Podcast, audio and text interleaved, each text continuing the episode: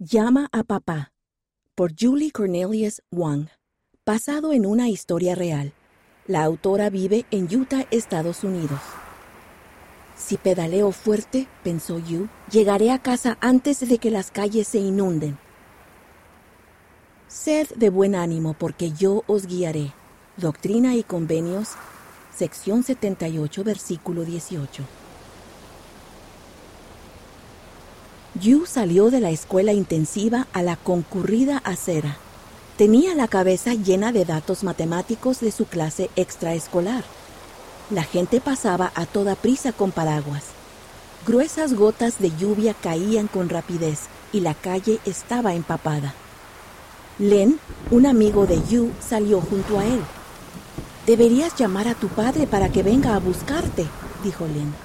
El señor Zhang dice que algunas partes de la ciudad están inundadas. Puedo llegar a casa por mí mismo. Pero mira cuánta agua, dijo Lin, señalando la corriente de agua que fluía veloz en la canaleta. Por un instante, Yu sintió cierto nerviosismo. ¿Y si Lin tenía razón? Quizás podría llamar a su papá y pedirle que lo llevara a casa antes de que las calles se inundaran. Pero su papá y él habían tenido una discusión la noche anterior y Yu seguía enojado. No quería pedirle ayuda a su papá. Yu desencadenó su bicicleta y se despidió de Lin. Si pedaleo fuerte, pensó, llegaré a casa antes de que las calles se inunden. Pedaleó con fuerza, pero al poco tiempo se le enfriaron las manos. Tenía la ropa empapada y se sentía agotado. Una vez más le vino a la mente la idea de llamar a su papá. ¿Provenía esa impresión del Espíritu Santo? Los misioneros que lo bautizaron le habían dicho que el Espíritu Santo podía ser su guía. Yu miró al cielo.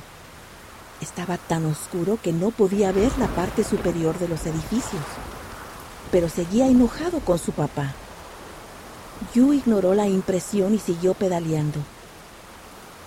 El nivel del agua creció tanto que los vendedores cerraron sus tiendas y la gente subía sus pertenencias a los pisos superiores. Yu vio a una madre que empujaba en medio de la inundación a sus dos hijos en una pequeña balsa de plástico. Con el agua ya por encima de los tobillos, Yu no podía seguir pedaleando. Se bajó y empujó. Probablemente ya era demasiado tarde para llamar a su papá y seguía lloviendo.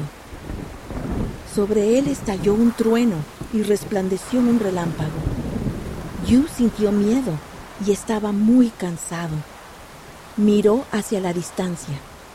Su casa todavía estaba lejos. No debería haber ignorado al Espíritu Santo solo por una discusión tonta. Yu se detuvo e hizo una breve oración. La lluvia y los truenos le impedían escuchar su voz pero sabía que el Padre Celestial podía oírlo. Padre Celestial, suplicó yo, por favor, ayúdame a llegar a casa a salvo. Cuando acabó, se sintió lo suficientemente fuerte como para seguir adelante. Por fin pudo ver su casa en lo alto de la colina.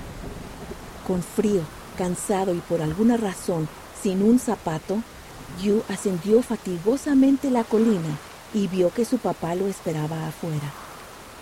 El papá corrió colina abajo para recibirlo, salpicando mientras corría. Cuando llegó a donde estaba Yu, lo abrazó. Estaba muy preocupado, dijo el papá. Deberías haberme llamado.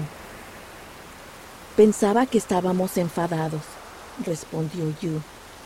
Nunca estoy tan enfadado como para no ayudarte, le aseguró el papá.